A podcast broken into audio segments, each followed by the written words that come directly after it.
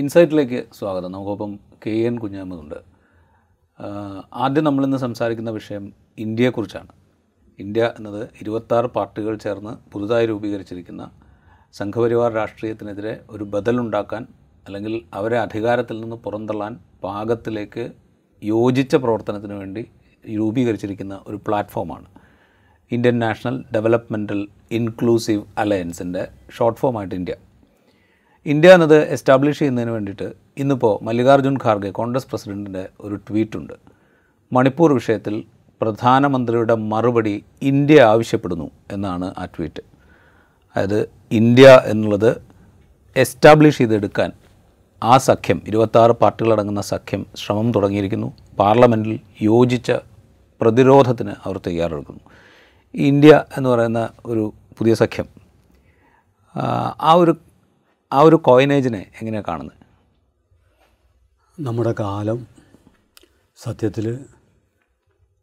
കാത്തിരുന്ന ഒരു പേരാണ് ഫാസിസ്റ്റ് ഭീകരതക്കെതിരെ മറ്റെല്ലാ അഭിപ്രായ വ്യത്യാസങ്ങൾക്കും അപ്പുറം ഇന്ത്യയിലെ മുഴുവൻ മനുഷ്യരുടെയും യോജിച്ചുള്ള പ്രതിരോധം ഒരു ഭാഗത്ത് ഫാസിസ്റ്റുകളും മറുഭാഗത്ത് ഫാസിസ്റ്റുകളെ എതിർക്കുന്ന ഇന്ത്യൻ ജനതയും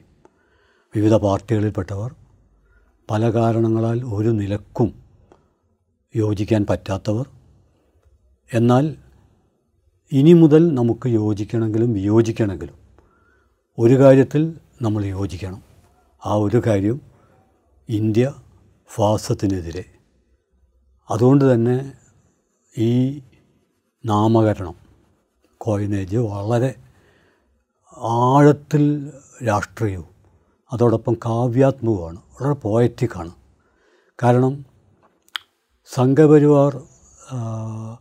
അടിയിൽ നിന്ന് കെട്ടിപ്പൊക്കി കൊണ്ടുവരുന്ന ഒരാശയമുണ്ട് അത് നമ്മുടെ ജീവിക്കുന്ന ദേശീയതയെ ചോദ്യം ചെയ്യുന്ന ഒന്നാണ് ഇപ്പോൾ നമുക്കറിയാം ഇൻ നമ്മുടെ രാഷ്ട്രത്തിൻ്റെ ഔദ്യോഗിക പേരെന്തായിരിക്കണം എന്നതുപോലും സൂക്ഷ്മമായ സംവാദത്തിന് വിധേയമാക്കിയിട്ടാണ് നമ്മൾ നമ്മുടെ രാഷ്ട്രത്തിൻ്റെ പേര് സ്വീകരിച്ചത് ഏറ്റവും പ്രധാനമായിട്ട് ഒടുവിൽ അവശേഷിച്ചത് എന്തിന് വോട്ടെടുപ്പിന് തന്നെ നിമിത്തമായത് രണ്ട് പേരുകളായിരുന്നു ഒന്ന് ഇന്ത്യ മറ്റൊന്ന് ഭാരതം ഭാരതം എന്നുള്ളത് പുരാണ സ്പർശമുള്ള ഒരു പ്രയോഗമാണ് അതൊരു രാജാവിനെ തന്നെയാണ് ആ രാജാവിൻ്റെ രാജധർമ്മത്തെയോ അതുമായി ബന്ധപ്പെട്ട കാഴ്ചപ്പാടുകളെയാണ് ആവിഷ്കരിക്കുന്നത് അതേസമയം ഇന്ത്യ എന്നുള്ളത് അതിന് ഒരുപാട് സ്രോതസ്സുകളുണ്ട് അതിലൊന്ന് പ്രധാനപ്പെട്ടത് നമുക്കെല്ലാം അറിയാവുന്നൊരു കാര്യമുണ്ട് ലോകത്തിലെ നാഗരികതയെക്കുറിച്ചുള്ള ഏറ്റവും മൗലികമായ അന്വേഷണങ്ങളിൽ വെളിപ്പെട്ടൊരു കാര്യം അത് നദീതടങ്ങളുമായി ബന്ധപ്പെട്ടിരിക്കുന്നു നൈൽ നദീതട സംസ്കാരം യുപ്രട്ടീസ് നദീതട സംസ്കാരം സിന്ധു നദീതട സംസ്കാരം ആ സംസ്കാരം സത്യത്തിലെ എല്ലാ മനുഷ്യർക്കും അതായത് ഈ ഭൂമിയിൽ ജീവിക്കുന്ന സകലമാന മനുഷ്യർക്കും ഏത് കാലത്തും പങ്കുവെക്കാവുന്ന ഒന്നാണ് സത്യത്തിൽ ഈ പറയുന്ന എല്ലാവരെയും ഉൾക്കൊള്ളുന്ന ഇൻക്ലൂസീവായുള്ള ആ സംസ്കാരം ആ സംസ്കാരത്തിൻ്റെ സ്മരണകളാണ് സത്യത്തിൽ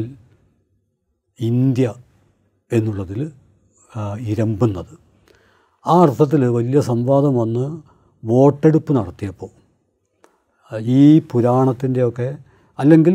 ഭാരതം എന്ന പേര് നമുക്ക് പരിചിതമാണ്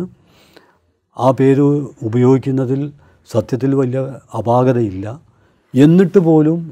വോട്ടെടുപ്പ് നടന്നപ്പോൾ മുപ്പത്തെട്ടിനെതിരെ അൻപത്തിയൊന്ന് വോട്ട് നേടി ഇന്ത്യ എന്ന പേരാണ് അത് സത്യത്തിൽ അഭിമാനകരമാണ് പക്ഷേ നമ്മൾ ഒരു കാര്യം ചെയ്തു അതാണ് നമ്മൾ പറയുന്ന ജനായത്വത്തിൻ്റെ മഹത്വം അതായത് ഈ സംഖ്യാപരമായുള്ളൊരു ഭൂരിപക്ഷമല്ല മറിച്ച് ആ ഭൂരിപക്ഷത്തെ അംഗീകരിച്ചുകൊണ്ട് തന്നെ അതിൻ്റെ അകത്ത് സംവാദാത്മകമായ വ്യത്യസ്ത കാഴ്ചപ്പാടുകൾക്ക് ഒരുമിച്ച് നിൽക്കാവുന്ന ഒരു കാഴ്ചപ്പാടുണ്ടായിത്തീരണം അതുകൊണ്ട് എന്തൊക്കെയാണെങ്കിലും ഭാരതം എന്നുള്ളതിനെ തള്ളിയില്ല ഇന്ത്യ എന്ന ഭാരതം ആ പേര് അതൊരു വലിയ ചരിത്ര സംഭവമാണ് അതുകൊണ്ട് ഇരുപത്താറ് പാർട്ടികൾ എന്ന നിലക്ക് അതിനെ ഞാൻ പരിമിതമായിട്ട് കാണുന്നില്ല ഇനിയും എത്രയോ പാർട്ടികൾ ഒരു പക്ഷേ വന്നു ചേരും പാർട്ടികൾ മാത്രമല്ല പല ഗ്രൂപ്പുകൾ വ്യക്തികൾ ഇതുവരെ തെരഞ്ഞെടുപ്പുകളിൽ ഒന്നും പങ്കെടുക്കാത്തവർ വോട്ട് ചെയ്യാത്തവർ വോട്ട് ചെയ്യുകയാണെങ്കിലും അതിനുവേണ്ടി ഒരു പ്രചരണവും നടത്താത്തവർ അങ്ങനെയുള്ള മുഴുവൻ മനുഷ്യരെയും ഐക്യപ്പെടുത്തിക്കൊണ്ട് ഇത് ഫാസിസ്റ്റ് അലർച്ചകൾക്കെതിരെയുള്ള ഒരു കാര്യം കൂടി നമ്മൾ ഓർമ്മിക്കേണ്ടതുണ്ടെന്ന് ഞാൻ വിചാരിക്കുന്നു അതായത് ഭാരതം എന്നുള്ളത് ഇന്ത്യയിലെ ഭൂരിപക്ഷ ആളുകളും ആത്മാഭിമാനത്തോടെ ഉപയോഗിക്കുന്ന ഒരു പേര് തന്നെയാണ് എന്നാൽ ഇന്ത്യൻ ഫാസിസ്റ്റുകളുടെ ഭാരതം ഇന്ത്യൻ ജനത അഭിമാനത്തോടെ പറയുന്ന ആ ഭാരതമല്ല ഭാരത് മാത എന്ന് പറയുന്നത് ആ പേരിൽ തന്നെ ക്ഷേത്രം ഉണ്ടായിട്ടുണ്ട് ഇന്ന് മോഹൻ ഭാഗത്ത് നടത്തിയൊരു പ്രസ്താവന നോക്കിക്കഴിഞ്ഞാൽ ഭാരത് മാതാ ക്ഷേത്രം തന്നെയാണ് അദ്ദേഹം ഉപയോഗിച്ചത് അപ്പോൾ ഇന്ത്യക്കാരൊക്കെ ഭാരതമാതാ ക്ഷേത്രത്തിലെ ശിവഭക്തരായിട്ട് മാറേണ്ടതിൻ്റെ അനിവാര്യതയാണ് അദ്ദേഹത്തിൻ്റെ പ്രഭാഷണത്തിൽ അദ്ദേഹം പറയുന്നത് അവിടെ ക്ഷേത്ര എന്ന് ഉപയോഗിച്ച് അപ്പം സംഘപരിവാറിനെ സംബന്ധിച്ചിടത്തോളം ഇന്ത്യൻ ഫാസിസ്റ്റുകളെ സംബന്ധിച്ചിടത്തോളം ഭാരതം എന്നുള്ളത് ഇന്ത്യൻ ജനത ഉൾക്കൊള്ളുന്നൊരാശയത്തിൻ്റെ ചുരുക്കല്ല മറിച്ച് അത് അവർ പ്രതിദാനം ചെയ്യുന്ന അതിഭൗതികമായ ഹെജിമോണിക് നാഷണാലിസത്തിൻ്റെ മേൽക്കോയ്മ നാഷണാലിസത്തിൻ്റെ ഒരു ഭാഗമാണ് അതിന് ജനകീയ ദേശീയതയായിട്ടോ ജീവിക്കുന്ന ദേശീയതയായിട്ടോ നമ്മൾ പറയുന്ന ടെറിട്ടോറിയൽ നാഷണാലിസം എന്ന് പറയുന്ന ഭൂമിശാസ്ത്രപരമായ ദേശീയതയായിട്ടോ സെക്കുലർ ആയിട്ടോ അതിന് യാതൊരു ബന്ധവുമില്ല അതുകൊണ്ട് ഭാരതമെൻ്റെ രാജ്യമാണ് എന്ന നമ്മുടെ പ്രതിജ്ഞ സംഘപരിവാർ മുന്നോട്ട് വെക്കുന്ന ഭാരതമല്ല അത് ഇന്ത്യ എന്ന ഭാരതമാണ് അങ്ങനെ ചരിത്രപരമായ വലിയ പ്രാധാന്യമുള്ള എ ആർ ദേശായിപ്പോഴുള്ള സാമൂഹ്യ ശാസ്ത്രജ്ഞന്മാർ കൃത്യമായിട്ട് മുമ്പേ തന്നെ ചൂണ്ടിക്കാണിച്ചിട്ടുണ്ട് അദ്ദേഹത്തിൻ്റെ പ്രസിദ്ധമായുള്ള ഒരു ചെറിയ പുസ്തകമാണ് recent trends in Indian nationalism ആ പുസ്തകത്തിൽ ഭാരതം ഇന്ത്യ എന്ന രണ്ട് പേരുകൾ അദ്ദേഹം പ്രശ്നവൽക്കരിക്കുന്നുണ്ട് എന്നിട്ട് അദ്ദേഹം പറയുന്നത് ഭാരതം എന്നുള്ളത് നമ്മളുടെ പുനരുത്ഥാന കാഴ്ചപ്പാടുമായിട്ട് ബന്ധപ്പെട്ട് നിൽക്കുന്ന ഒരു നാമകരണമാണ് ആ പറയുന്നത് സംഘപരിവാർ അവതരിപ്പിക്കുന്ന ഭാരതത്തെ സംബന്ധിച്ചിടത്തോളം നൂറ് ശതമാനം ശരിയാണ് പക്ഷേ ഞാൻ നേരത്തെ പറഞ്ഞല്ലോ നമ്മുടെ നാട്ടിലെ മനുഷ്യരെ സംബന്ധിച്ചിടത്തോളം ഇപ്പം വള്ളത്തോളിൻ്റെയൊക്കെ കവിതയിൽ ഭാരതമെന്ന് കേട്ടാൽ അഭിമാനപൂരിതമാകണം അപ്പോൾ സാമ്രാജ്യത്വ വിരുദ്ധ സമരത്തിൻ്റെയൊക്കെ ഒക്കെ ഒരു പശ്ചാത്തലത്തിൽ അതൊരു ഊർജ്ജം ഉൽപ്പാദിപ്പിക്കുന്നുണ്ട് അപ്പോൾ അത് നേരത്തെ നമ്മൾ പറഞ്ഞ ഇന്ത്യ എന്ന ഭാരതമാണ് അപ്പോൾ ആ ഇന്ത്യ എന്ന ഭാരതമാണ് ഈ ഇന്ത്യ എന്നതിലൂടെ അത് ഇന്ത്യൻ ജനതയുടെ വലിയൊരു സ്വപ്നമാണ് എന്താ കാരണം എന്ന് പറഞ്ഞാൽ ഇന്ത്യയിൽ നടന്നുകൊണ്ടിരിക്കുന്ന ഒരിക്കലും നടക്കാൻ പാടില്ലാത്ത എത്രയെത്രയോ ഭീകരതകൾ ആ ഭീകരതകളെ സ്വാഭാവികതകളായിട്ട് സ്വീകരിക്കാൻ കഴിയുന്ന തരത്തിലേക്ക് നമ്മുടെ ജീവിതം കീഴ്മേൽ മറയ്ക്കപ്പെട്ട് കഴിഞ്ഞിട്ടുണ്ട് ഏതൊരു ഇന്ത്യക്കാരനും ആത്മബോധത്തിലൂടെ കടന്നു പോകുന്ന നേരത്ത് കടുത്ത ആത്മനിന്ദ അനുഭവിക്കും അനുഭവിക്കാതെ യാതൊരു നിർവാഹവുമില്ല നമ്മളും പരോക്ഷമായിട്ട് ഈ ഭീകരതയുടെ ഭാഗമാകാൻ ശിക്ഷിക്കപ്പെട്ടുവല്ലോ എന്ന് ഓർത്ത് അകത്ത് നിലവിളിക്കാത്ത ആത്മബോധമുള്ള ഒരു ഇന്ത്യക്കാരനും സത്യത്തിൽ ഉണ്ടാവില്ല എന്നാണ് ഞാൻ വിചാരിക്കുന്നത് അഥവാ ഉണ്ടെങ്കിൽ ഇവിടെ നടക്കുന്ന കാര്യങ്ങൾ മനസ്സിലാക്കാൻ അവസരം കിട്ടിയിട്ടില്ല ഇത് പറയുമ്പോൾ ഈ ഈ ഇതിൻ്റെ ഒരു പ്രത്യയശാസ്ത്ര തലമുണ്ട് ഇതിൻ്റെ ഒരു പ്രാക്ടിക്കൽ തലവും കൂടിയുണ്ട് ഇപ്പോൾ ഇന്ത്യ എന്നുള്ള പേരിന് ഇപ്പോൾ നേരത്തെ സൂചിപ്പിച്ച ഒരു കപട ദേശീയതയുടെ അല്ലെങ്കിൽ കെട്ടിപ്പൊക്കുന്ന രാജ്യസ്നേഹത്തിൻ്റെ ഇതിൻ്റെയൊക്കെ വക്താക്കളായിട്ട് അതിൻ്റെയൊക്കെ വക്താക്കൾ ഞങ്ങളാണ് ദേശീയതയുടെ വക്താക്കൾ ഞങ്ങൾ മാത്രമാണ് ഞങ്ങൾ ഞങ്ങളുടെ ഉടമസ്ഥതയിലുള്ളതാണ് ഈ ദേശീയത എന്നുള്ള മട്ടിൽ ഒരു നറേറ്റീവ് ഉണ്ടാക്കിയെടുക്കുകയും അത് ബിൽഡപ്പ് ചെയ്യുകയും ഏത് സംഗതിയും ദേശീയതയ്ക്കും രാജ്യത്തിനുമെതിരായ സംഗതിയായിട്ട് ചിത്രീകരിക്കുകയും ഇപ്പോൾ കർഷകരുടെ സമരം പോലും അങ്ങനെയാണ് ചിത്രീകരിച്ചത് ഇങ്ങനെയൊക്കെയാണ് ഇത് ഡെവലപ്പ് ചെയ്ത് കൊണ്ടുപോയി കൊണ്ടിരിക്കുന്നത് അങ്ങനെയാണ് ഇതിൻ്റെ ബിൽഡപ്പ് ഒരു ഭാഗത്ത് വർഗീയ വിഭജനത്തിന് ആഴം കൂട്ടാൻ ശ്രമിക്കുക മറുഭാഗത്ത് ഈ ദേശീയതയും രാജ്യസ്നേഹവും പറഞ്ഞ് അതിന്മേൽ ബിൽഡപ്പ് ഉണ്ടാക്കാൻ ശ്രമിക്കുക ഇതാണ് ബി ജെ പി ചെയ്തുകൊണ്ടിരിക്കുന്ന സ്ട്രാറ്റജി ഇവിടെ ഇന്ത്യ എന്നുള്ള പേര് ഉപയോഗിക്കുമ്പോൾ പ്രായോഗിക തലത്തിൽ ഇതേ ദേശീയതയ്ക്ക് ഒരു കൗണ്ടർ നറേറ്റീവ് ഉണ്ടാക്കാൻ ഈ ഈ സഖ്യത്തിന് ഒരുപക്ഷെ സാധിച്ചു അല്ല ഈ പേര് അതുകൊണ്ടാണ് ഞാൻ നേരത്തെ പറഞ്ഞത് ഇത് വെറും പേരല്ല ഈ പേരിൽ ചരിത്രമുണ്ട് തത്വചിന്തയുണ്ട് രാഷ്ട്രീയ ബദലുണ്ട് സംഘപരിവാർ ഇന്ത്യൻ ജനതയ്ക്ക് മേൽ കെട്ടിവെക്കുന്ന അടിച്ചേൽപ്പിക്കുന്ന മനുഷ്യരെ വരട്ടുന്ന ഒരു പരികല്പനയായിട്ട് മാറിയിട്ടുള്ള അവരുടെ ദേശീയത എന്ന് അതിനെ വിളിക്കാൻ പറ്റില്ല ഒരുതരം ജിങ്കോയിസം അപരത സൃഷ്ടിക്കുന്ന നമ്മൾ ദേശീയത എന്ന് പറയുമ്പോൾ ഒരു രാജ്യത്ത് ജീവിക്കുന്ന വ്യത്യസ്ത കാഴ്ചപ്പാടുള്ള എല്ലാ മനുഷ്യരെയും അവരുടെ മതം വ്യത്യസ്തമായിരിക്കെ പാർട്ടി വ്യത്യസ്തമായിരിക്കെ അഭിരുചി വ്യത്യസ്തമായിരിക്കെ ആ എല്ലാ വ്യത്യസ്തതകൾക്കും ഒരേ സമയം ആഹ്ലാദത്തോടെ നൃത്തം ചവിട്ടാൻ കഴിയുന്ന തരത്തിൽ അതിവിസ്തൃതമായൊരു കാഴ്ചപ്പാടാണ് സത്യത്തിൽ ദേശീയത അതാണ് അല്ലെങ്കിൽ ഇപ്പോൾ ഒരു പാർട്ടിയുടെ പേര് പറഞ്ഞാൽ പോരെ രാജ്യത്തിന് ഭരിക്കുന്ന പാർട്ടിയുടെ പേരെന്ന് പറഞ്ഞാൽ പോരെ അതാണ് ആ രാജ്യം അങ്ങനെയല്ലല്ലോ നിരവധി പാർട്ടികളെ എല്ലാറ്റിനെയും ഉൾക്കൊള്ളുന്ന അപ്പോൾ അങ്ങനെയുള്ളൊരു ദേശീയത ആ ദേശീയതയുടെ രൂപീകരണം ഇന്ത്യയിൽ നടക്കുന്നത് അവിടെയും സംഘപരിവാർ മുന്നോട്ട് വെക്കുന്ന ദേശീയത അചരിത്രപരമാണ് അതിഭൗ അതിഭൗതികപരമാണ് അസംബന്ധമാണ് കാരണം മൂവായിരം കൊല്ലം മുമ്പ് ഭാരതം ലോകത്തിൻ്റെ ഗുരുവായിരുന്നു വിശ്വഗുരു അന്ന് ഭാരതം ഇല്ലല്ലോ അന്ന് ഇന്ത്യ ഇല്ലല്ലോ ഇന്ത്യ ഉൾപ്പെടെ ലോകത്തിലെ എല്ലാ ദേശീയതകളും സാമൂഹ്യ വികാസത്തിൻ്റെ സവിശേഷ സന്ദർഭങ്ങളിൽ രൂപപ്പെട്ടു വന്നത് മാത്രമാണല്ലോ ഇപ്പോഴും രൂപപ്പെട്ടുകൊണ്ടിരിക്കുകയാണല്ലോ ഇപ്പോൾ ഇന്ത്യയിലെ തന്നെ വ്യത്യസ്ത സംസ്ഥാനങ്ങളൊക്കെ ഇന്ത്യയുടെ ഭാഗമായിട്ട് മാറുന്നതും നമ്മളിന്ന് പറയുന്ന ഇന്ത്യൻ യൂണിയൻ ഇന്ത്യയുടെ പല ഭാഗങ്ങളിൽ ഇന്ത്യൻ യൂണിയൻ്റെ ഭാഗമാവുന്നതും ഒക്കെ ഒരു ദീർഘ പ്രക്രിയയാണല്ലോ ഇനി ഔപചാരികമായിട്ട് ഇന്ത്യൻ യൂണിയൻ്റെ ഭാഗമായാലും അത് യഥാർത്ഥത്തിൽ ഇന്ത്യൻ യൂണിയൻ്റെ ഭാഗം തന്നെയായി തീരണമെങ്കിൽ സാംസ്കാരികമായിട്ടൊക്കെ നടക്കേണ്ട നിരവധി പ്രക്രിയകളുണ്ടല്ലോ അതുകൊണ്ട് മഹാത്മാഗാന്ധിയൊക്കെ മുന്നോട്ട് വച്ച നേരത്തെ ഞാൻ പരാമർശിച്ചു പലതരം ദേശീയതകളിൽ ഗാന്ധി മുന്നോട്ട് വെക്കാൻ ശ്രമിച്ചതൊരർത്ഥത്തിൽ കമ്മ്യൂണൽ നാഷണാലിസം എന്ന് നമ്മൾ വിളിക്കുന്ന ഒരു തരം സാമുദായിക ദേശീയതയാണ് ആ സാമുദായിക ദേശീയതയുടെ സ്പന്ദിക്കുന്ന ഹൃദയമാണ് സമുദായ മൈത്രി അപ്പം ഗാന്ധിജിയോട് ലൂയി ഫിഷർ ചോദിക്കുന്നുണ്ട് എന്താണ് നിങ്ങളുടെ സ്വാതന്ത്ര്യം അപ്പം ഗാന്ധി പറഞ്ഞു അത് സമുദായ മൈത്രിയാണ് അത് സ്വാശ്രയത്വമാണ് ഇതുണ്ടെങ്കിൽ സമുദായ മൈത്രിയും സ്വാശ്രയത്വം ഉണ്ടെങ്കിൽ സ്വാതന്ത്ര്യവും ഉണ്ടായിത്തീരും എന്ന് ഗാന്ധി പറയുമ്പോൾ എല്ലാവരെയും ഉൾക്കൊള്ളുന്ന ഹിന്ദുമതം എൻ്റെ ഒരു കണ്ണാണെങ്കിൽ ഇസ്ലാം മതം എൻ്റെ മറ്റേ കണ്ണാണ് എന്നൊക്കെ പറയുന്നൊരു ഗാന്ധി അങ്ങനെ വ്യത്യസ്ത മതങ്ങളിൽപ്പെട്ടവരെ ഐക്യപ്പെടുത്തിയുള്ളൊരു ഇന്ത്യയെക്കുറിച്ചാണ് അതാണ് കമ്മ്യൂണൽ നാഷണാലിസം അതിനെ സംഘപരിവാർ ഇന്ത്യൻ ഫാസിസ്റ്റുകൾ അംഗീകരിച്ചില്ല എന്ന് മാത്രമല്ല ഈ ഐക്യത്തിൻ്റെ പേരിൽ ഐക്യം എന്ന മുദ്രാവാക്യം മുന്നോട്ട് വെച്ചതിൻ്റെ പേരിൽ മാത്രം ലോകത്തൊരു രാഷ്ട്രപിതാവ് കൊല്ലപ്പെട്ടിട്ടുണ്ടെങ്കിൽ അത് ഇന്ത്യയിലാണ് അദ്ദേഹം ചെയ്ത ഏറ്റവും വലിയ പാതകം അത് ഗോഡ്സെ പലതവണ എടുത്തു പറയുന്നുണ്ട് അദ്ദേഹം മൗലാന ഗാന്ധിയാണ്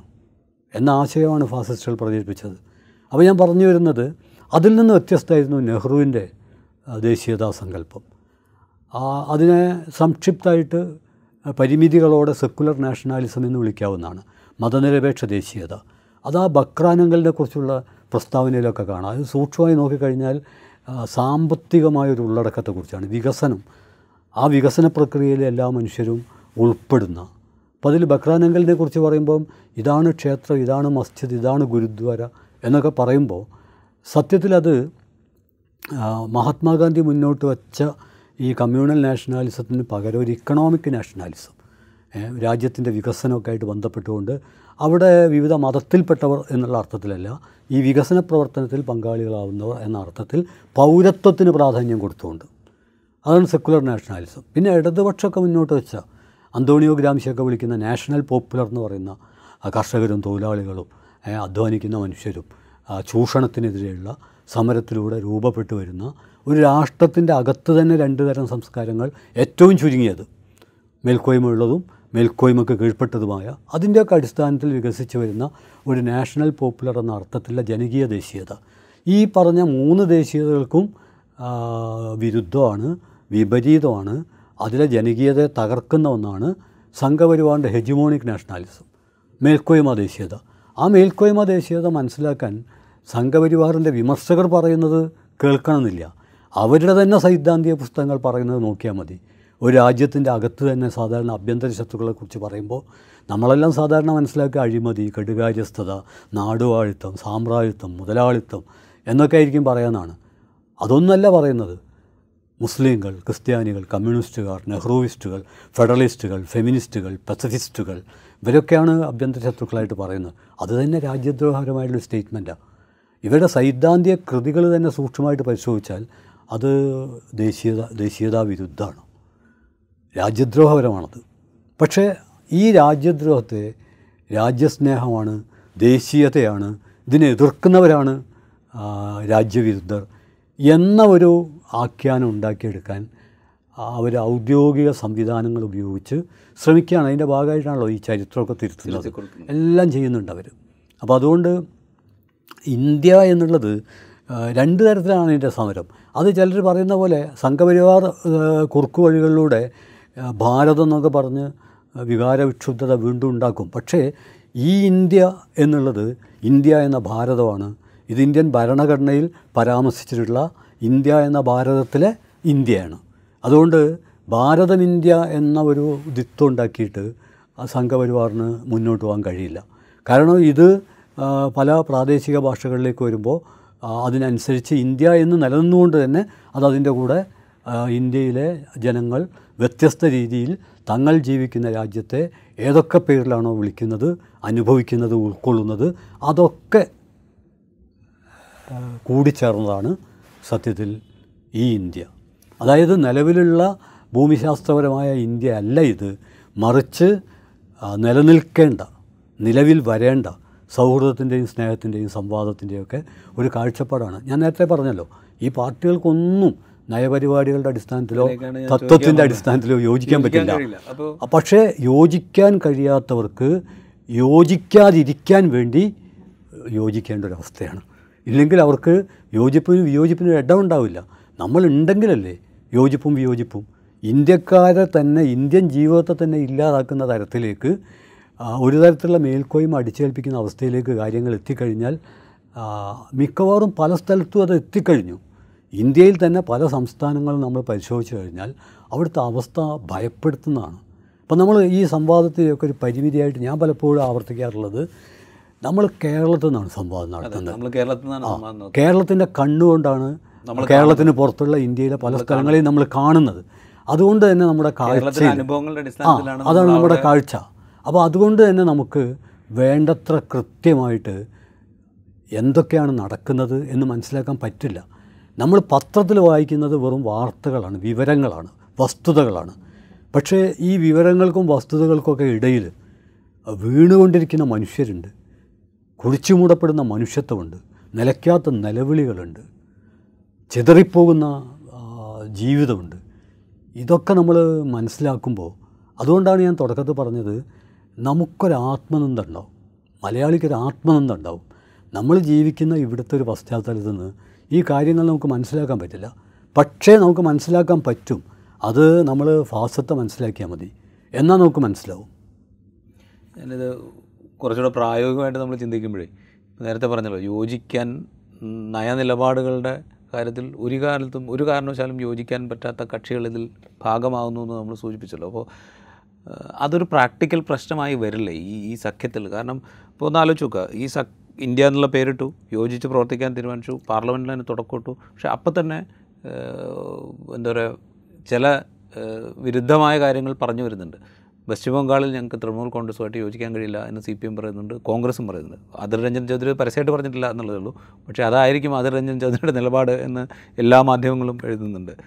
ഇപ്പോൾ ഇന്നിപ്പോൾ കേരളത്തിൽ സി പി എമ്മായിട്ട് സഹകരണം ഉണ്ടാവില്ല എന്ന് കെ സി വേണുഗോപാൽ പറയുന്നുണ്ട് വസ്തുത അത് തന്നെയാണ് അങ്ങനെ സഹകരിക്കുക എന്ന് പറയുന്നത് പ്രയാസമായിരിക്കും പക്ഷേ ഇത്തരം ചെറിയ സംഗതികളെ മറികടക്കാതെ ഇതിനൊരു ഈട് എങ്ങനെയാണ് ഉണ്ടാവുക എന്നുള്ളൊരു ക്വസ്റ്റ്യൻ ഇല്ലേ അല്ലെങ്കിൽ ഒരു പ്രശ്നം എന്ന് വെച്ചാൽ നമ്മൾ നേരത്തെ പറഞ്ഞ പോലെ നിരവധി വൈവിധ്യങ്ങളുള്ള ആശയപരമായിട്ട് വിരുദ്ധ ധ്രുവങ്ങളിൽ തന്നെ നിൽക്കുന്ന രാഷ്ട്രീയ പാർട്ടികൾ ഒരു പ്രശ്നമുണ്ട് രണ്ട് വ്യത്യസ്ത സംസ്ഥാനങ്ങളിൽ അസമമായിട്ടുള്ള അണീവണായിട്ടുള്ള അതായത് ഇപ്പോൾ നമ്മൾ കേരളത്തെക്കുറിച്ച് പറയുമ്പോൾ കേരളത്തിൽ സംഘപരിവാർ തലകുത്തി നിന്നാലും അസംബ്ലിയിലോ കേരളത്തിൽ നിന്ന് പാർലമെൻറ്റിലേക്കോ പോവില്ല അതുകൊണ്ട് കേരളത്തെ സംബന്ധിച്ചിടത്തോളം കേരളത്തിന് പുറത്തുള്ള ഉത്തർപ്രദേശിലെയോ ഗുജറാത്തിലെയോ സാഹചര്യം അല്ല ഇവിടെ അതുകൊണ്ട് തന്നെ ഇവിടുത്തെ മുന്നണി ബന്ധം അത് അഖിലേന്ത്യാടിസ്ഥാനത്തിൽ രൂപപ്പെടുത്തിയ ഈ കാഴ്ചപ്പാടിൻ്റെ അകത്ത് നിന്നുകൊണ്ട് തന്നെ അതിന് വ്യത്യസ്തമായിട്ടുള്ള രൂപങ്ങൾ സ്വീകരിക്കാൻ പറ്റും അതായത് നമ്മളുടെ പ്രധാനപ്പെട്ട ഈ കൂട്ടായ്മയുടെ മൗലിക ലക്ഷ്യം എന്ന് പറഞ്ഞത് സംഘപരിവാറിനെ പരാജയപ്പെടുത്തുക എന്നുള്ളതാണ് കേരളത്തിൽ സംഘപരിവാർ പരാജയപ്പെടും എന്നുള്ള കാര്യത്തിൽ യാതൊരു സംശയവുമില്ല അപ്പോൾ അതുകൊണ്ട്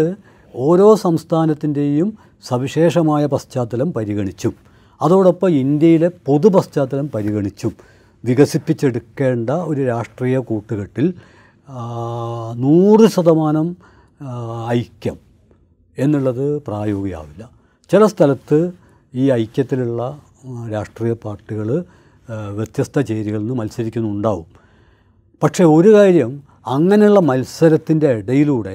ഇന്ത്യൻ ഫാസിസ്റ്റുകൾക്ക് വിജയിക്കാൻ പാടില്ല അങ്ങനെ അവർ വിജയിച്ചാൽ അതിന് ഇന്ത്യയിലെ രാഷ്ട്രീയ പാർട്ടികൾ കാലത്തോട് കണക്ക് പറയേണ്ടി വരും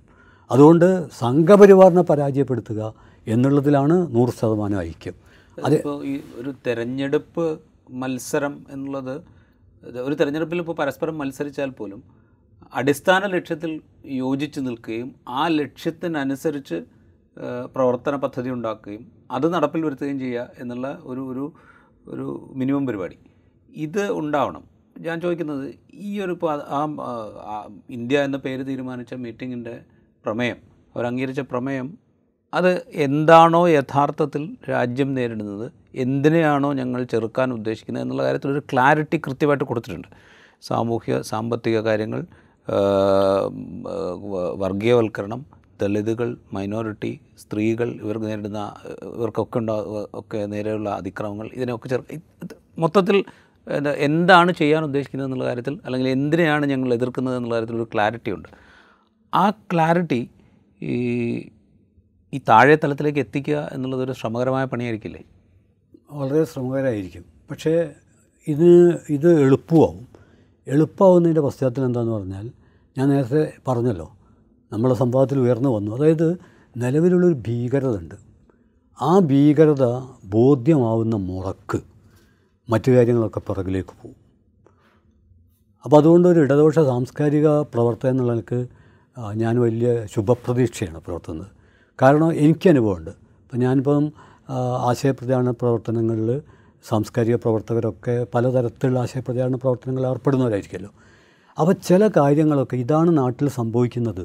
എന്ന് നമ്മൾ പറയുമ്പോൾ ഉത്തർപ്രദേശിൽ ഇതാണ് സംഭവിക്കുന്നത് എന്ന് നമ്മൾ പറയുമ്പോൾ രാഷ്ട്രീയമായിട്ട് അഭിപ്രായ വ്യത്യാസമുള്ള ആളുകൾ പോലും അല്ല ഇതൊക്കെ സത്യമാണ് അവർക്ക് ഉൾക്കൊള്ളാൻ പറ്റുന്നില്ല അത് ഇതൊക്കെ സത്യമാണ് അങ്ങനെയാണെങ്കിൽ വല്ലാതെ കഷ്ടമാണല്ലോ അവർ വോട്ട് ചെയ്യുന്നവരല്ല പക്ഷേ ഈ കാര്യം മനസ്സിലാവുമ്പോൾ അപ്പം വ്യത്യസ്ത കാഴ്ചപ്പാട് പുലർത്തുന്ന ആളുകൾ ഐക്യപ്പെടേണ്ട ഒരു പ്രധാനപ്പെട്ട കാര്യം ഇന്നത്തെ ഇന്ത്യയിൽ എന്താണ് നടക്കുന്നത്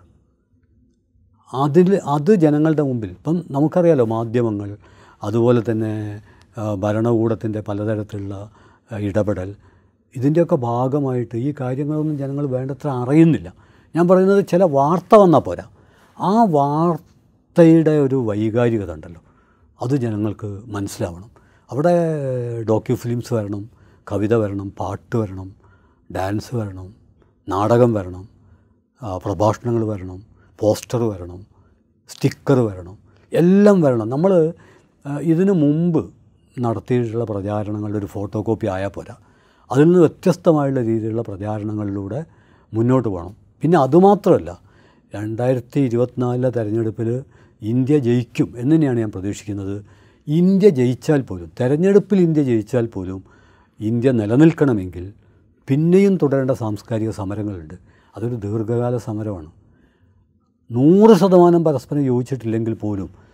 മതനിരപേക്ഷത എന്നുള്ളത് ഉയർത്തിപ്പിടിക്കാതെ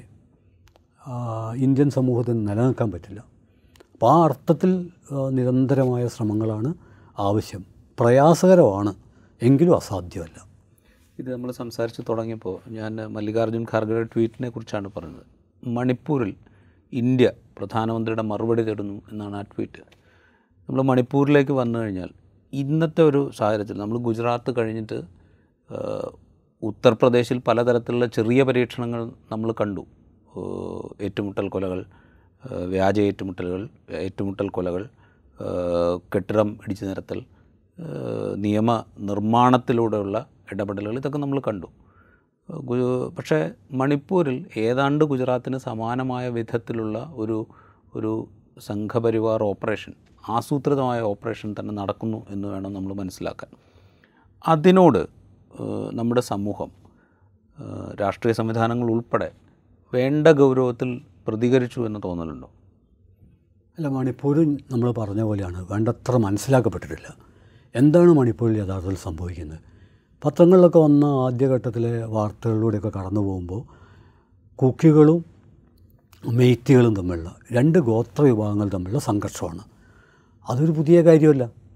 എവിടെയൊക്കെ ഗോത്രങ്ങളുണ്ടോ ആ ഗോത്രങ്ങൾ തമ്മിൽ സംഘർഷങ്ങളൊക്കെ ഉണ്ടാവും അതുകൊണ്ട് സ്വാഭാവികമായിട്ടുള്ള പല കാലങ്ങളിൽ മുമ്പ് നടന്നതും ഇപ്പം നടക്കുന്നതായിട്ടുള്ള സംഘർഷം ഗോത്ര സംഘർഷം എന്ന രീതിയിൽ ആണ് ആദ്യഘട്ടത്തിൽ മണിപ്പൂർ അവതരിപ്പിക്കപ്പെട്ടത് സത്യത്തിൽ അത് ഏറ്റവും വലിയ അസംബന്ധമായിരുന്നു ഇതൊരു ഗോത്ര സംഘർഷമല്ല ഗോത്ര സംഘർഷം നേരത്തെ ഉണ്ടായിരുന്നാണ് ഈ ഗോത്ര സംഘർഷത്തെ എങ്ങനെയാണ് ഇന്ത്യൻ ഫാസം ഇന്ത്യൻ ജനതയുടെ ഐക്യം തകർക്കാനും മണിപ്പൂരിൽ സമ്പൂർണമായ രാഷ്ട്രീയ മേൽക്കോയ്മ സ്ഥാപിച്ചെടുക്കാനും ഉപയോഗിച്ചത് അത് പലരും കരുതുന്ന പോലെ ഈ രണ്ടായിരത്തി ഇരുപത്തി മൂന്ന് മെയ് മൂന്നാം തീയതി തുടങ്ങിയതല്ല നമ്മളിപ്പം മണിപ്പൂരിനെ കുറിച്ച് പറയുമ്പോൾ രണ്ടായിരത്തി ഇരുപത്തി മൂന്ന് മെയ് മൂന്ന് എന്ന് പറഞ്ഞിട്ട് അവിടെ വെച്ച് സംഘർഷം തുടങ്ങിയെന്നല്ല അതിനൊക്കെ എത്രയോ പിറകിലേക്ക് ഒരു ചരിത്രമുണ്ട് ആ ചരിത്രത്തിൽ ഏറ്റവും പ്രധാനപ്പെട്ടാണ് ഈ നോർത്ത് ഈസ്റ്റിലെ ഫാസിസ്റ്റ് അജണ്ട നോർത്ത് ഈസ്റ്റിലെ ഫാസിസ്റ്റ് അജണ്ടയുടെ ഭാഗമായിട്ട് അവർ നോർത്ത് ഈസ്റ്റിൽ ഇടപെടാൻ വേണ്ടി അപ്പോൾ നമുക്ക് അത്ഭുതകരമായി തോന്നും കേരളത്തിൽ നിന്നൊക്കെയുള്ള ഈ സംഘപരിവാറിൻ്റെ പ്രചാരകർ മണിപ്പൂരിൽ എത്രയോ കാലമായിട്ട് പ്രവർത്തിച്ചുകൊണ്ടിരിക്കുന്നുണ്ട് അപ്പോൾ അതിൽ ഒരാളുടെ ഒരു അശോകൻ പാലക്കാട് നിന്ന് പോയുള്ള അശോകനുമായിട്ടുള്ള ഒരു അഭിമുഖം പോലെ ജന്മഭൂമി എഡിറ്റ് പേജിലൊരു ദീർഘമായ ലേഖനം വന്നിട്ടുണ്ട് ആ ലേഖനത്തിൽ പറയുന്നത് കുക്കികൾ അവർ കലാപകാരികളാണ് അവർ ഹിന്ദു ക്ഷേത്രം ഈ സേനാപതി എന്നുള്ളൊരു ജില്ലയിൽ അവിടെ നേപ്പാളികളാണ് അത്ര അധികം നേപ്പാളി ക്ഷേത്രമെന്നാണ് ആ ഇതിൽ പറയുന്നത് പക്ഷേ അവിടെ പൂജാരിയായിട്ട് ഒരു മണിപ്പൂരുകാരനാണ് അതുകൊണ്ട് കുക്കികൾ ആ ക്ഷേത്രം തകർത്തു എന്നിട്ട് പൊളിഞ്ഞ ക്ഷേത്രം പൂർണ്ണമായിട്ട് ഇടിച്ചു നിരത്താൻ അവർ പിറ്റേ ദിവസം ബുൾഡോസർ കൊണ്ടുവന്നു എന്നിട്ട് ബുൾഡോസർ വെച്ച് അവർ ആ ക്ഷേത്രം പൊളിച്ചു ഇത് മെയ്ത്തികൾ പൊറുക്കുകയില്ല എന്ന ടോണിലാണ് ഈ പ്രബന്ധം അപ്പോൾ ഇത് വായിക്കുന്ന ഒരാൾക്ക് എന്താ തോന്നുക അവിടെ പൊളിച്ചു മാറ്റപ്പെട്ട ക്രിസ്ത്യൻ ചർച്ചുകൾ അഭയാർത്ഥികളായുള്ള ലക്ഷക്കണക്കിന് മനുഷ്യർ മാത്രമല്ല അവിടുത്തെ നാലായിരത്തിലേറെ റൈഫിളുകളും അഞ്ച് ലക്ഷത്തിലേറെ ബോംബുകളും ഒക്കെ പോലീസ് സ്റ്റേഷനിൽ നിന്ന് പിടിച്ചെടുത്തത് മെയ്ത്തികളാണ് അവിടുത്തെ സർക്കാർ ബിരാൻ സിംഗിൻ്റെ സർക്കാർ എല്ലാവിധ പിന്തുണയും നൽകുന്നത് മെയ്ത്തികൾക്കാണ് മെയ്ത്തികളുടെ തീവ്രവാദ സംഘടന സംഘപരിവാറുമായുള്ള ബന്ധത്തിൻ്റെ ഒരു പശ്ചാത്തലത്തിലാണ് ഈ സംഭവം നടന്നുകൊണ്ടിരിക്കുന്നത് ഇതിന് പിന്നിലുള്ള ഏറ്റവും പ്രധാനപ്പെട്ട അജണ്ടകളിലൊന്ന് ഇവിടുത്തെ ഈ ഗോത്രവർഗം ഇപ്പോൾ ആദിവാസി ജനതയാണ് അവർ അവരെ സംഘപരിവാർ ആദിവാസി എന്ന് ഒരിക്കലും സംബോധന ചെയ്യില്ല വനവാസി എന്നേ വിളിക്കുള്ളൂ ആ ആദിവാസി എന്ന് വിളിച്ചു കഴിഞ്ഞാൽ അവരുടെ തദ്ദേശീയത അംഗീകരിക്കേണ്ടി വരും അവർക്ക് തദ്ദേശീയത അംഗീകരിക്കാൻ പറ്റില്ല അപ്പോൾ ഞാൻ സൂചിപ്പിക്കുന്നത് ഈ കാട്ടിൽ മലമുകളിൽ ജീവിക്കുന്ന ഈ ഗോത്ര വിഭാഗത്തിന് പരിമിതമായുള്ള ജനാധിപത്യ അവകാശങ്ങൾ വലിയ പ്രക്ഷോഭത്തിലൂടെ പിടിച്ചെടുത്ത ഇവർ ബ്രിട്ടീഷുകാർക്കൊക്കെ എതിരെ വലിയ സമരം നടത്തിയവരാണ് അവർക്ക് അവരുടെ ചരിത്രമുണ്ട് മെയ്ത്തുകളും നടത്തിയിട്ടുണ്ട് പക്ഷേ ആ സമരത്തെ വരെ പിടിച്ചെടുക്കാനുള്ള ശ്രമം സംഘപരിവാർ നടത്തുകയാണ് ഇപ്പോൾ ഞാൻ ഞാൻ ഉദാഹരണം പറഞ്ഞാൽ അവിടുത്തെ പ്രാദേശിക നായകന്മാരെ ആദരിക്കുകയും ആഘോഷിക്കുകയും ചെയ്യുന്ന ഉത്സവങ്ങളുണ്ട് അവർക്ക് ആ ഉത്സവങ്ങൾക്കിടയിലേക്ക് ഇപ്പോൾ അവിടുത്തെ മെയ്റ്റി രാജ ട്രികേന്ദ്രജിത്ത് ജനറൽ താങ്കൾ ഇതവിടുത്തെ രണ്ട് പ്രാദേശിക ഹീറോ ആണ് നായക വേഷങ്ങളാണ് അപ്പോൾ ഇവരുടെയൊക്കെ ഉത്സവത്തിലേക്ക് സംഘപരിവാർ ചെയ്തതെന്ന് വെച്ചാൽ ഈ മെയ്റ്റി രാജ ടികേന്ദ്രജിത്തിൻ്റെയും ജനറൽ താങ്കൾക്കിടയിലേക്ക് ഭാരതമാതാവിനെ അവർ പ്ലേസ് ചെയ്തു രണ്ടായിരത്തി പത്തൊമ്പത് ആഗസ്റ്റ് പതിമൂന്നിന് വലിയ സംഘർഷത്തിനിടയ്ക്കുക മെയ്ത്തികളും ചെറുത്തുവിനെ കുക്കികളും ചേർത്തു എല്ലാവരും ചേർത്തു കാരണം മണിപ്പൂരി സംസ്കാരത്തിലേക്കും അവരുടെ ജീവിതത്തിലേക്കുള്ള ഇന്ത്യൻ ഫാസത്തിൻ്റെ ഒരു ഇടിച്ചുകയറ്റായിരുന്നു ഇങ്ങനെ ചെറുതും വലുതുമായ പലതരം ഇടിച്ചുകയറ്റങ്ങൾ അവർ നടത്തിയിട്ടുണ്ട് പല പ്ലാനിങ് അവർ നടത്തിയിട്ടുണ്ട് അതിൻ്റെ അടിസ്ഥാനത്തിലാണ് ഈ ഗോത്ര സംഘർഷം ഈ ഗോത്ര സംഘർഷം എന്ന് പറഞ്ഞാൽ എന്താ കൃത്യമായിട്ടുണ്ടാക്കുന്ന കാരണം ഇവർക്കുള്ള ജനാധിപത്യ അവകാശങ്ങൾ ഒന്നൊന്നായിട്ട് അപഹരിച്ചു ഇവർ ഇവരുടെ സുരക്ഷിതത്വം തകർക്കപ്പെട്ടു മാത്രമല്ല ഇവർ വളരെ പ്രയാസകരമായിട്ട് ഈ മലമ്പ്രദേശങ്ങളിൽ പൊരുതി ജീവിക്കുമ്പോൾ ഇവരുടെ ഇവർക്ക് കിട്ടുന്ന അവകാശങ്ങളുടെ ഭാഗം എന്ന് പറഞ്ഞത് ഈ ഗോത്രവർഗം എന്നുള്ള നിലക്കുള്ളതാണ് ആ സംവരണമാണ് അത് അത് അത് അത് അവസാനിപ്പിക്കല്ല അതിനേക്കാൾ സമർത്ഥമായുള്ള രീതിയാണ് ചെയ്തത് മെയ്ത്തികൾക്ക് കൂടി കൊടുക്കുക എന്ന് പറഞ്ഞാൽ സംവരണം ഇല്ലാതാവും തത്വത്തിൽ സംവരണമില്ലാതാവും സംവരണം ഉരുകിച്ചേരലിന് തടസ്സമാണ് എന്ന് വിചാരധാര പറയുന്നുണ്ട് അതായത് ഇന്ത്യൻ ഏകീകരണത്തിന് സംവരണം തടസ്സമാണ് അപ്പോൾ സംവരണ വിരുദ്ധത എന്ന വലിയൊരാശയമാണ് സംവരണം എന്ന ആശയത്തെ തന്നെ ഇല്ലാതാക്കുക എന്നൊരു തത്വമുണ്ട് അതിന് ചെയ്യാവുന്ന ഏറ്റവും കാര്യം എന്താ വെച്ചാൽ സംവരണം ഇല്ലാത്തവർക്കും സംവരണം കൊടുക്കുക അപ്പോൾ സംവരണം എല്ലാവർക്കുമായി പിന്നെ അത് സംവരണമല്ല അപ്പോൾ സംവരണം ചരിത്രപരമായി എങ്ങനെ രൂപപ്പെട്ടു എന്നുള്ളതിനെ മുഴുവൻ മായച്ചു കളിയാണ് അങ്ങനെ ആ അർത്ഥത്തിൽ പിന്നെ മാത്രമല്ല ഇവർ മയക്കുമരുന്ന് വ്യാപാരികളും ഭീകരവാദികളും അത് മുഖ്യമന്ത്രി ബിരേൻ സിംഗിൻ്റെ തന്നെ പഴയ ട്വീറ്റുകളിൽ അദ്ദേഹത്തിൻ്റെ ട്വീറ്റുകൾ കുക്കികൾ തീവ്രവാദികളാണ് അവർ കഞ്ചാവ് മാഫിയയുടെ ഭാഗമാണ് പോപ്പി മാഫിയയുടെ ഭാഗമാണ് പിന്നെ കടന്നുകയറ്റക്കാരാണ് ഇവരിൽ ഭൂരിഭാഗം ആളുകളും മ്യാൻമറിൽ മ്യാൻമർ സ്വദേശികളാണ് അവരിവിടെ അനധികൃതമായിട്ട് താമസിക്കും ഇങ്ങനെയുള്ള പല ട്വീറ്റുകൾ അല്ല ഇത് തന്നെയാണ് ഷഹീൻ ബാഗ് സമരത്ത് പറഞ്ഞത് ഇവർ ദേശവിരുദ്ധരാണ് ഇത് തന്നെയാണ് കർഷക സമരത്തിൽ പറഞ്ഞത് ഒരു കാലിസ്ഥാനികളാണ് ഇവിടെ ഏത് ജനകീയ സമരം നടന്നിട്ടുണ്ടോ അപ്പോഴൊക്കെ രാജ്യദ്രോഹികൾ എന്ന അതേ സാധനം തന്നെയാണ് മണിപ്പൂരിലെ ഈ ഗോത്ര ജനതക്കെതിരെ ഉപയോഗിച്ചുകൊണ്ടിരിക്കുന്നത് അവരെയാണ് കൂട്ടത്തോടെ വെടിവെച്ച് കൊല്ലുന്നത് അപ്പം അതിൻ്റെ ഭാഗമായിട്ട് ഇപ്പം ഏറ്റവും അവസാനം സത്യത്തിൽ മെയ് നാലിന് നടന്നൊരു സംഭവം അത് തന്നെ നമ്മളെ നടുക്കം കൊള്ളിക്കേണ്ട ഒന്നാണ് മെയ് നാലിന് നടന്ന ഭീകരമായുള്ള ഒരു ബലാത്കാരം ഇതുപോലെ നിരവധി ബലാത്കാരം അത് മുഖ്യമന്ത്രിയാണ് പറയുന്നത് ഈ ബലാത്കാരത്തെക്കുറിച്ച് പ്രതികരണങ്ങൾ വന്നപ്പോൾ അതിനോട് പ്രതികരിച്ചുകൊണ്ട് മുഖ്യമന്ത്രി പറഞ്ഞത് ഈ ഒന്നൊന്നുമല്ല നൂറുകണക്കിന് ബലാത്സംഗങ്ങൾ ഇതുപോലെ ഇവിടെ നടക്കേണ്ടിരുന്ന പിന്നെ ഇയാൾ എന്തിനാണ് മുഖ്യമന്ത്രിയായിട്ട് നിൽക്കുന്നത് എത്ര ലജ്ജാകരമാണ് ആ കമൻ്റ് ആലോചിച്ച് നോക്ക് ഒരു ഭീകര സംഭവം നടന്നാൽ അത് നടക്കാൻ പാടില്ലാത്തതാണ് അതിൽ ഉൾപ്പെട്ട ആളുകളെ ഞങ്ങൾ നിയമാനുസൃതം ശിക്ഷിക്കും അതൊരു ഒറ്റപ്പെട്ട സംഭവമാണ് എന്ന് പറയേണ്ട ഒരാൾ ഇവിടെ നൂറുകണക്കിന് ഇതുപോലെ സംഭവം നടന്നിട്ടുണ്ട് ഇതൊന്നും അത്ര വലിയ കാര്യമല്ല ഇതൊക്കെ ഇവിടുത്തെ സാധാരണ സംഭവമാണ് പറയുന്നതിലൂടെ അദ്ദേഹത്തിന് കിട്ടുന്ന ഗുണം എന്ന് പറഞ്ഞാൽ ഈ മെയ്തൈ വിഭാഗത്തിന്റെ പൂർണ്ണ പിന്തുണ അദ്ദേഹത്തിന് കിട്ടും അത് പതുക്കെ പതുക്കെ ആ വിഭാഗത്തെ സംഘപരിവാർവൽക്കരിക്കാനുള്ള അവസ്ഥ സൃഷ്ടിച്ചെടുക്കുന്നു ഇതാണ് അവിടെ നടന്നുകൊണ്ടിരിക്കുന്ന കാര്യം അല്ല ഏകദേശം ഇപ്പോൾ അത് ആ അതിൽ വലിയൊരു ചുവട് വെച്ച് കഴിഞ്ഞു കാരണം യൂറോപ്യൻ യൂണിയൻ അടക്കം ലോകം മുഴുവൻ ഇവിടെ നടക്കുന്ന കാര്യങ്ങൾക്കെതിരെ പ്രതികരിച്ചിട്ടുണ്ട് നമ്മളെല്ലാം പത്രത്തിൽ പത്രത്തിൽ മിനിമമാണ് വരുന്നത് പക്ഷേ ആദ്യത്തെ ദിവസം തന്നെ വന്ന ആ മേരിക്കോയുടെ ആ ഒരു ഇതുണ്ടല്ലോ സത്യത്തിൽ അത് മാത്രം മതിയായിരുന്നല്ലോ ഇന്ത്യയിലെ മുഴുവൻ ജനങ്ങൾക്കും ഈ കാര്യം മനസ്സിലാക്കാൻ ഞങ്ങളുടെ നാട് കത്തിക്കൊണ്ടിരിക്കുകയാണ് ഞങ്ങളെ രക്ഷിക്കൂ അതൊരു വലിയ നിലവിളിയായിരുന്നല്ലോ മേരിക്കോ എന്ന് പറയുമ്പോൾ നമുക്കറിയാം ഇന്ത്യയുടെ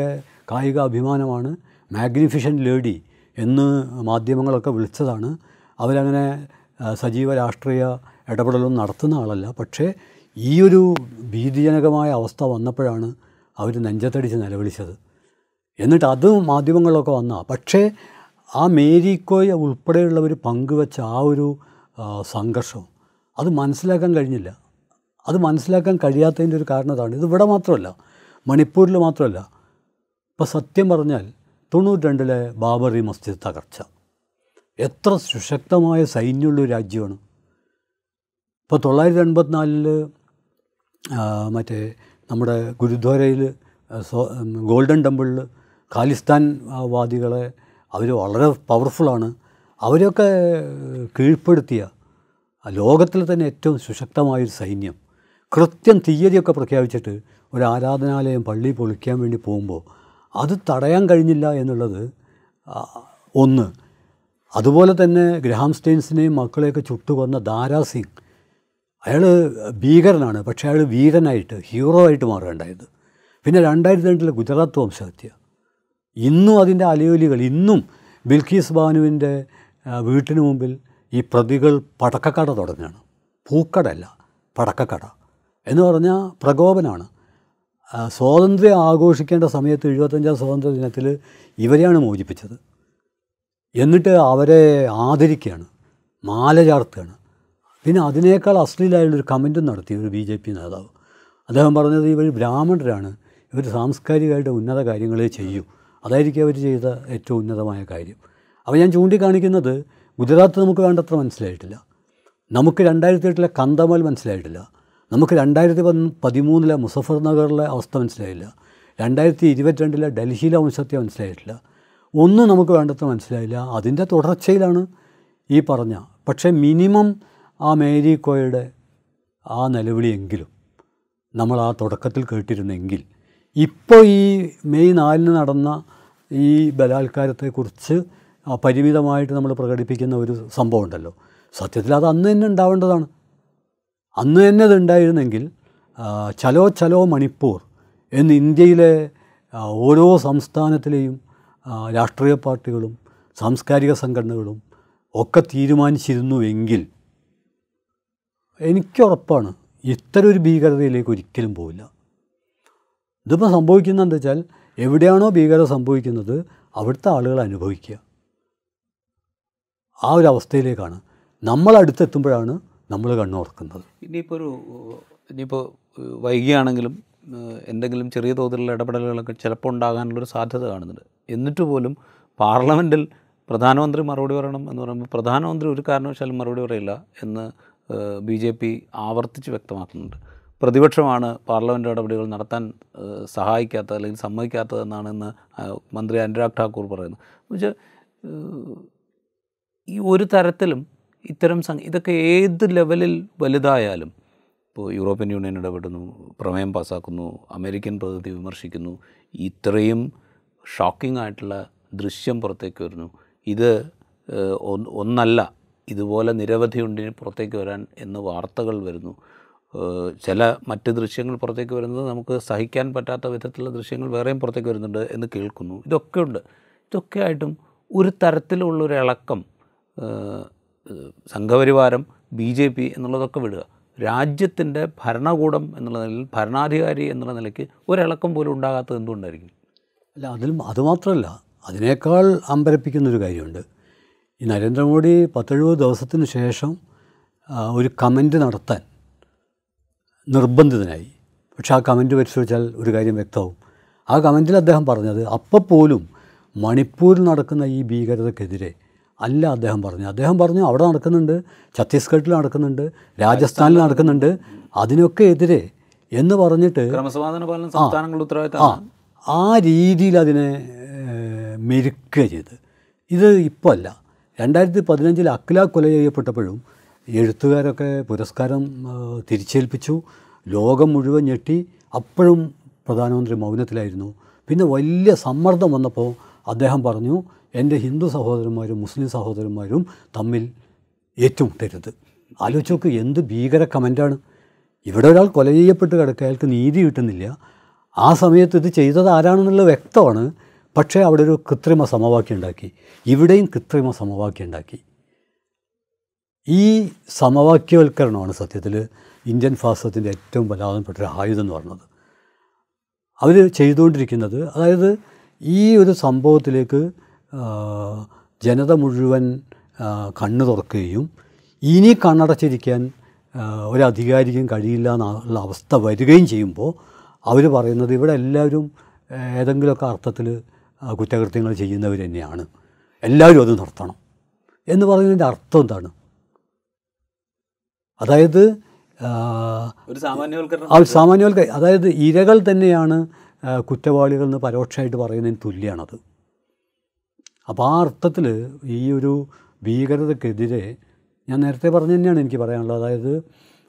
സാംസ്കാരിക സംഘടനകൾ ഇപ്പം പുരോഗമന കലാസാഹിത്യ സംഘത്തിൻ്റെ ഇപ്പം നമ്മൾ ഈ സംസാരിക്കുമ്പോൾ പുരോഗമന കലാസാഹിത്യ സംഘത്തിൻ്റെ കോഴിക്കോട് ജില്ലയിലെ കേരളത്തിൽ പല സ്ഥലത്തും നടക്കുന്നുണ്ട് അതുപോലെ പല സംഘടനകളും തൊഴിലാളി സംഘടനകൾ നടത്തുന്നുണ്ട് അതൊരു യോജിച്ച് വലിയൊരു പ്രക്ഷോഭമായിട്ട് വരണം എന്നിട്ട് ചലോ മണിപ്പൂർ ചലോ മണിപ്പൂർ ഞങ്ങളും ഞങ്ങളും മണിപ്പൂരിലേക്ക് ഇനി ഇത് സമ്മതിക്കില്ല എന്ന് പറയാൻ നമുക്ക് കഴിയുന്നില്ലെങ്കിൽ നാളെ നമ്മൾ ഇതിനെ അഭിമുഖീകരിക്കേണ്ടി വരും ഇപ്പോൾ കഴിഞ്ഞ ദിവസമാണ് ഈ ഷാജി കുമാറിൻ്റെ പി വി ഷാജി കുമാറിൻ്റെ ഒരു പോസ്റ്റ് ഉണ്ടായിരുന്നല്ലോ ഉത്തരേന്ത്യ കേരളത്തിലേക്ക് വരുന്നു എന്നൊരു പോസ്റ്റാണ് അത് വളരെ കൃത്യമാണ് കാരണം ഇത്ര പ്രകടമായിട്ടല്ലെങ്കിലും ആശയതലത്തിൽ സൂക്ഷ്മമായിട്ട് ഇപ്പം എനിക്ക് എലി വിസലിൻ്റെ ഒരു പ്രയോഗമുണ്ട് അതായത് the opposite of hate is love is not hate but indifference എന്ന് പറയുന്നുണ്ട് ആ ഈ ഒരു നിസ്സംഗത ഉണ്ടല്ലോ നമ്മളിതിനെതിരാണ് കേരളത്തിലെ കേരളത്തിലെ എല്ലാ മനുഷ്യരും എന്ന് തന്നെ പറയാം ഇതിനെതിരാണ് പക്ഷേ എതിരായിട്ട് മാത്രം കാര്യമില്ല ആ എതിർപ്പ് ഒരു സാംസ്കാരിക പ്രബുദ്ധതയായിട്ട് നമുക്ക് ആവിഷ്കരിക്കാൻ കഴിയണം അത് കഴിയുന്നില്ല അതാണ് അവസ്ഥ അപ്പോൾ അത്തരം ഒരു സാംസ്കാരികത്തൊക്കെ ഉണ്ടായിരുന്ന പോലെയുള്ള ഒരു പ്രതിരോധം അല്ലെങ്കിൽ ഒരു എതിർപ്പ് അതിൻ്റെ ഒരു പ്രകടനം ഇതൊന്നും വലിയ തോതിൽ ഉണ്ടാവുന്നില്ല അത് സാംസ്കാരിക ലോകത്തുനിന്നും ഉണ്ടാകുന്നില്ല രാഷ്ട്രീയ മേഖലയിൽ നിന്നും ഉണ്ടാകുന്നില്ല നമ്മളിപ്പോൾ ഉത്തരേന്ത്യയുടെ കാര്യം പറയുമ്പോൾ അവിടെ ഈ മൗനം എന്ന് പറയുന്നത് നേരത്തെ തന്നെ സൃഷ്ടിക്കപ്പെട്ട് കഴിഞ്ഞിട്ടുണ്ട് ഭയം വിതച്ചുകൊണ്ട് മൗനം നേരത്തെ തന്നെ സൃഷ്ടിക്കപ്പെട്ട് കഴിഞ്ഞിട്ടുണ്ട് കേരളത്തിലും അതിൻ്റെ ചെറിയ സിഗ്നൽസ് ഉണ്ട് എന്നാണ് അല്ല ഞാൻ പറഞ്ഞത് ഉത്തരേന്ത്യയിൽ ഒക്കെ സംഘപരിവാർ മേൽക്കോയ്മ അതിൻ്റെ ഒരു ഭീകരതയൊക്കെ കീഴ്പ്പെട്ടിട്ട് ഇപ്പോൾ സാധാരണ രണ്ടായിരത്തി രണ്ടിലെ വംശഹത്യക്ക് ശേഷം നരേന്ദ്രമോദി വമ്പിച്ച ഭൂരിപക്ഷത്തോടെ ഒരു കാരണവശാലും ജയിക്കാൻ പാടില്ലാത്തതാണ് അപ്പം അന്ന് ഞാനൊരു കുറിപ്പ് എഴുതുന്നു ജയിച്ചത് ഭയം അതായത് വേട്ടക്കാരും ഭയത്തിലാണ് ഇരകളും ഭയത്തിലാണ് വേട്ടക്കാരുടെ ഭയം എന്താണെന്ന് പറഞ്ഞാൽ അത് ആ തെരഞ്ഞെടുപ്പിലെ പ്രധാനപ്പെട്ട ഒരു പ്രചരണമായിരുന്നു മോദിജി തോറ്റാൽ കണക്ക് പറയേണ്ടി വരും അപ്പോൾ അവർക്ക് ഭയം മോദിജി എങ്ങാനും തോറ്റാൽ നിങ്ങളെ പാഠം പഠിപ്പിക്കും ഇരകൾക്കും ഭയം ഈ ഇരട്ട ഭയത്തിൻ്റെ ഇടയിൽ നിന്നുള്ള വിജയമാണ് ഉണ്ടായത് ആ അർത്ഥത്തിൽ കേരളത്തിൽ ഭയം നിലനിൽക്കുന്നില്ല മാത്രമല്ല കേരളത്തിൽ അങ്ങനെ സംഘപരിവാറിനെ ഫാസിസ്റ്റ് അലർച്ചകളെ ഒക്കെ നിവർന്ന് നേരിടാൻ മാത്രമുള്ള രാഷ്ട്രീയ പ്രബുദ്ധത കേരളത്തിനുണ്ട് പക്ഷേ കേരളത്തിലെ മധ്യവർഗ്ഗമാണല്ലോ ആശയപ്രചാരണത്തിലൊക്കെ സാധാരണയായിട്ട് മുന്നിൽ നിൽക്കേണ്ടവർ അതിലൊരു വിഭാഗത്തിൽ ഞാൻ വീണ്ടും ആവർത്തിക്കുന്നു അവർ ഫാസിസ്റ്റ് വിരുദ്ധർ തന്നെയാണ് രാഷ്ട്രീയമായിട്ട് പക്ഷേ അവർക്ക് ഒരുതരം നിസ്സംഗത അത് ഇത്തരം വിഷയങ്ങളിൽ സജീവമായിട്ട് പ്രതികരിക്കേണ്ടതുണ്ട് ഇതിനോട് എതിരാണ് പക്ഷേ ആ എതിർപ്പ് അവർ ആവിഷ്കരിക്കുന്നില്ല അത് ഭീരുത്വം കൊണ്ടാണെന്ന് പറഞ്ഞുകൂടാ മറിച്ച് ഞാൻ വിചാരിക്കുന്നത് പതുക്കെ നമ്മളറിയാതെ തന്നെ നമ്മുടെ അകത്ത് നടന്നുകൊണ്ടിരിക്കുന്ന ഒരുതരം രാഷ്ട്രീയവൽക്കരണമുണ്ട് അത് ഈ ആഗോളവൽക്കരണത്തിൻ്റെ ഒക്കെ ഭാഗമായിട്ട് നമ്മളുടെ ജീവിതത്തിൻ്റെ ഒരു കാര്യപരിപാടിയിൽ വലിയ മാറ്റം വന്നിട്ടുണ്ട് ആ പരസ്പരമുള്ള സംഭാഷണത്തിന് പകരം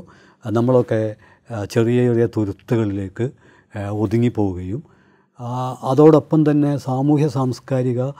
പരിപാടികളുടെ പങ്കാളിത്തത്തിന് പകരം ഷോപ്പിംഗ് മോളുകളും എൻ്റർടൈൻമെൻറ്റ് മാത്രമായിട്ടും ഒക്കെ മാറുകയും